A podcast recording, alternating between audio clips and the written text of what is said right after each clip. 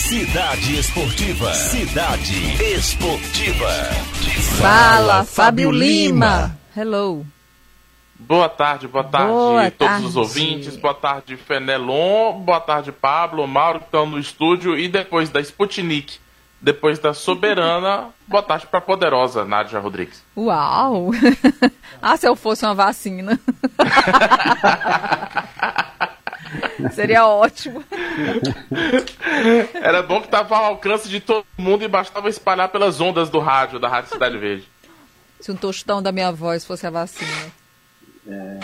Estava fácil. Ô, É. Fábio Lima. É. E aí? Diga lá, o que, que você achou dos seus resultados aí da rodada? Péssimo. Péssimo. Você ainda acertou, o Inter ganhou, o Botafogo ganhou, você foi copiar o Fenelon, Corinthians Pois ganhou é, também. Mas ela não copiou o, o placar que eu coloquei pro São Paulo.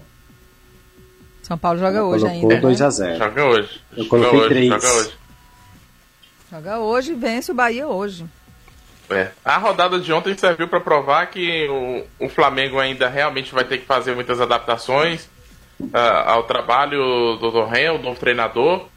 Empatou em 1 a 1 com o Grêmio. Tem- Tem muita coisa para ajustar. É, e serviu também para mostrar que o Atlético Mineiro não é um bicho papão.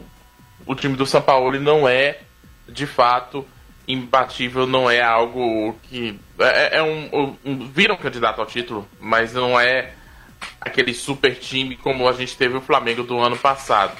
Tanto que o Botafogo montou a estratégia, conseguiu fazer a estratégia e o técnico Paulo Autuori comemorou a vitória ontem do Botafogo. Não só o Fenelon comemorou, mas o Paulo Autuori comemorou muito o resultado ontem da vitória por 2 a 1 contra o Atlético Mineiro. Vamos ouvir o treinador do Botafogo. muito difícil. Todos nós sabemos as nossas dificuldades do Botafogo. eh, E a nossa equipe é uma equipe que está se formando, então a chegar jogadores. Agora tem que ser bem pragmática, tem que ser bem vertical no seu jogo, né? E tentar ter um nível de eficácia que tivemos hoje eh, e melhorar um pouquinho a eficiência em relação eh, ao jogo eh, em si. Esse é o nosso objetivo. Torcedor, quando você Olha, ouve o Autuori, Fábio. qualquer treinador falar pragmático, pode esquecer futebol bonito, viu? Fábio, ainda anularam um gol do Botafogo, deixaram de marcar um pênalti. Eu tô só contando quantos pênaltis vão ser desmarcados do Botafogo até o final do campeonato. Ah, foi- e o. Botafogo foi eficiente mesmo, poderia ter tido um resultado melhor. Com detalhe, né? O, o, o Autuori diz, ó, tem que ser vertical. O Atlético teve a posse da bola, assim, dois minutos para cada um do Botafogo, né? E o, Botafogo faz dois gols e no final que o Atlético termina diminuindo, né? Mas o Botafogo, essa verti- verticalidade acentuada pelo Autuori realmente acontecendo. Quando ele saía dos contra-ataques, saía com muito perigo. Principalmente depois que entrou o, o- Romário lá. É, foi a estratégia do Botafogo, a estratégia que deu certo. Podia não ter dado certo, mas deu certo. Funcionou, o Botafogo venceu o Atlético Mineiro, ajudou o Internacional, que ontem venceu o Atlético Goianiense por 3 a 0 assumiu provisoriamente a liderança do Brasileirão. E dos outros resultados da rodada, a gente teve o Bragantino vencendo o Fluminense por 2 a 1 Flamengo 1, Grêmio 1, Atlético Paranaense roubado 0, Palmeiras 1, teve um pênalti não marcado pro Furacão, Goiás 1, Fortaleza 3, Corinthians 3, Coritiba 1. O técnico Eduardo Barroca foi demitido agora pela manhã do comando do Coritiba. Ainda não foi anunciado um substituto pro Barroca no comando do Coxa. O Barroca já Hoje- está acostumado, né? É, é uma pena, mas já tá acostumado. Hoje nós temos três jogos: o Esporte Santos, 7h15 da noite, São Paulo e Bahia, às 8 da noite, e Ceará e Vasco, às 8 da noite, com detalhe que Vasco e Bahia têm um jogo a menos, estão com 100% de aproveitamento, dependendo do saldo de gols hoje, tanto, Ceará, tanto o Bahia como o Vasco, perdão, que são os dois times com 100% de aproveitamento até agora, dois jogos, duas vitórias, Bahia e Vasco podem assumir a liderança hoje. Pois é, o Bahia, o Bahia lá em cima, né? No G4 e o São Paulo lá embaixo no Z4.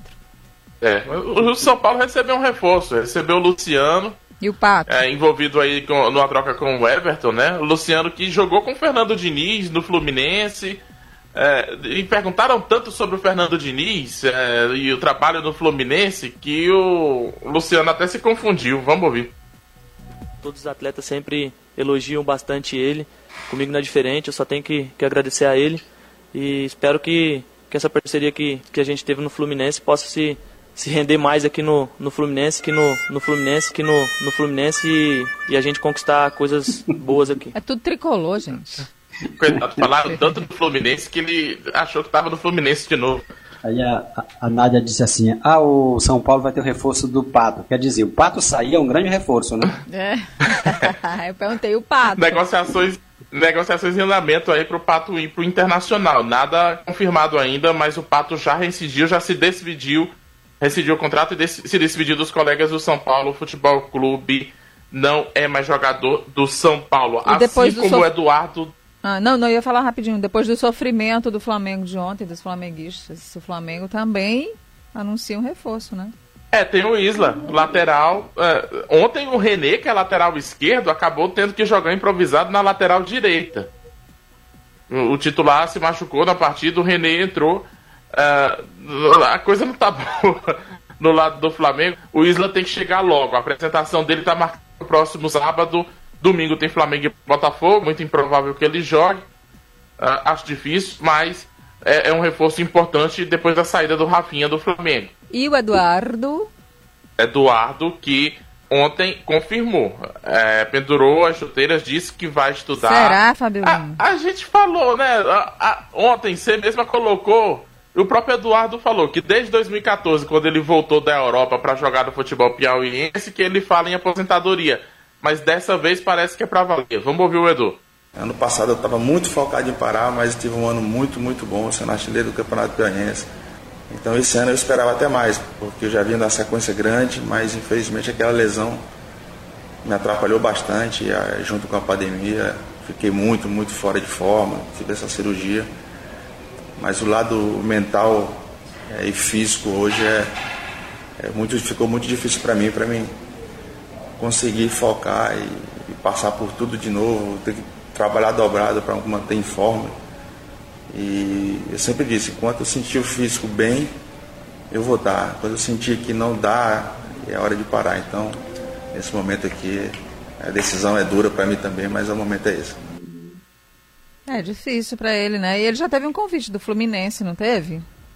É, teve a informação agora que a TV Cidade Verde trouxe pela manhã. Eu acho muito improvável disso se concretizar. Teve uma proposta do Fluminense aí de um contrato para disputar a segunda divisão do Campeonato Piauiense, mas a gente tem que analisar também, além do fato da proposta, outros dois fatos. Primeiro, o próprio Eduardo falando que ele sofreu uma lesão no início do ano. Ele tentou voltar dessa lesão e depois dessa tentativa de voltar, ele acabou fazendo uma nova cirurgia no joelho direito voltou para os treinos agora na retomada das atividades do River na pandemia e depois disso foi que sentiu que não dá. O Eduardo está com 40 anos. E depois também o lado do Fluminense, que o Fluminense que me desculpe, mas ah, passado recente é muito o anúncio e pouca efetividade na, na concretização desses anúncios. Fluminense ano passado surgiu no discurso como o time que ia ser o bambambam bam, bam do futebol piauiense nos bastidores, não, não por parte do Fluminense, mas a, se acreditou que o Fluminense, por tudo que se anunciava, seria o time que ia subir fácil da Série B para a Série A do Piauiense e acabou até desistindo da disputa. Tem que ver efetivamente até que ponto eh, se concretiza essa proposta, mas não deixa de ser até um ponto muito bom para o Eduardo, que valoriza ainda mais o nome dele, a importância dele, É, mas um, ele um colocou, cara é, ele colocou aí de forma muito clara, né?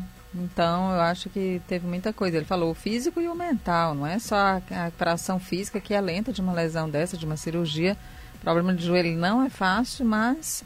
Bom, se vai ser dirigente, né? Se vai ser técnico, vamos ver qual é o futuro reservado para o Eduardo. Vamos aguardar para ver. Ah, para a gente encerrar, deu Bayer mesmo. deu. Aí, Já era o Lyon teve estratégia que nem o Botafogo, não a mesma estratégia, mas montou a estratégia. É, parecia que ia conseguir até um gol, teve chance, mas deu baia. 3 a 0 em cima do Lyon. Domingo tem a decisão da Liga dos Campeões da Europa masculina e amanhã começa a reta final da feminina. Amanhã a gente pode falar mais sobre isso também. Tá bom, então, domingo, 4 da tarde, PSG e Bayern de Munique. É isso, Fábio Lima. É isso, e ontem eu falava do goleiro Bruno, ele voltou, viu? Voltou? Voltou mesmo, o Rio Branco do Acre, o Rio Branco venceu o Navas Campeonato Acreano 3 a 0 voltou como titular, não como capitão do time, mas como titular, e foi uma volta que não fez tanto barulho. É, é, acho que também a gente não tem mais as coletivas de imprensa como antes, por conta da pandemia, não tem torcida no estádio.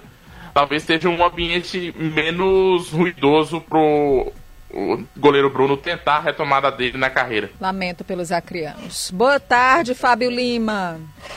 Um abraço e até amanhã. Tchau, querido.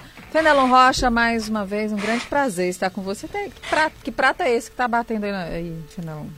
Aqui não. Ainda não. Estão batendo é em outro Fábio lugar Lima. aí, viu? É os pratos do Fábio Lima, então, deve ser. Ah, não, tá. meu prato não, já almocei. Aqui eu tô quietinho.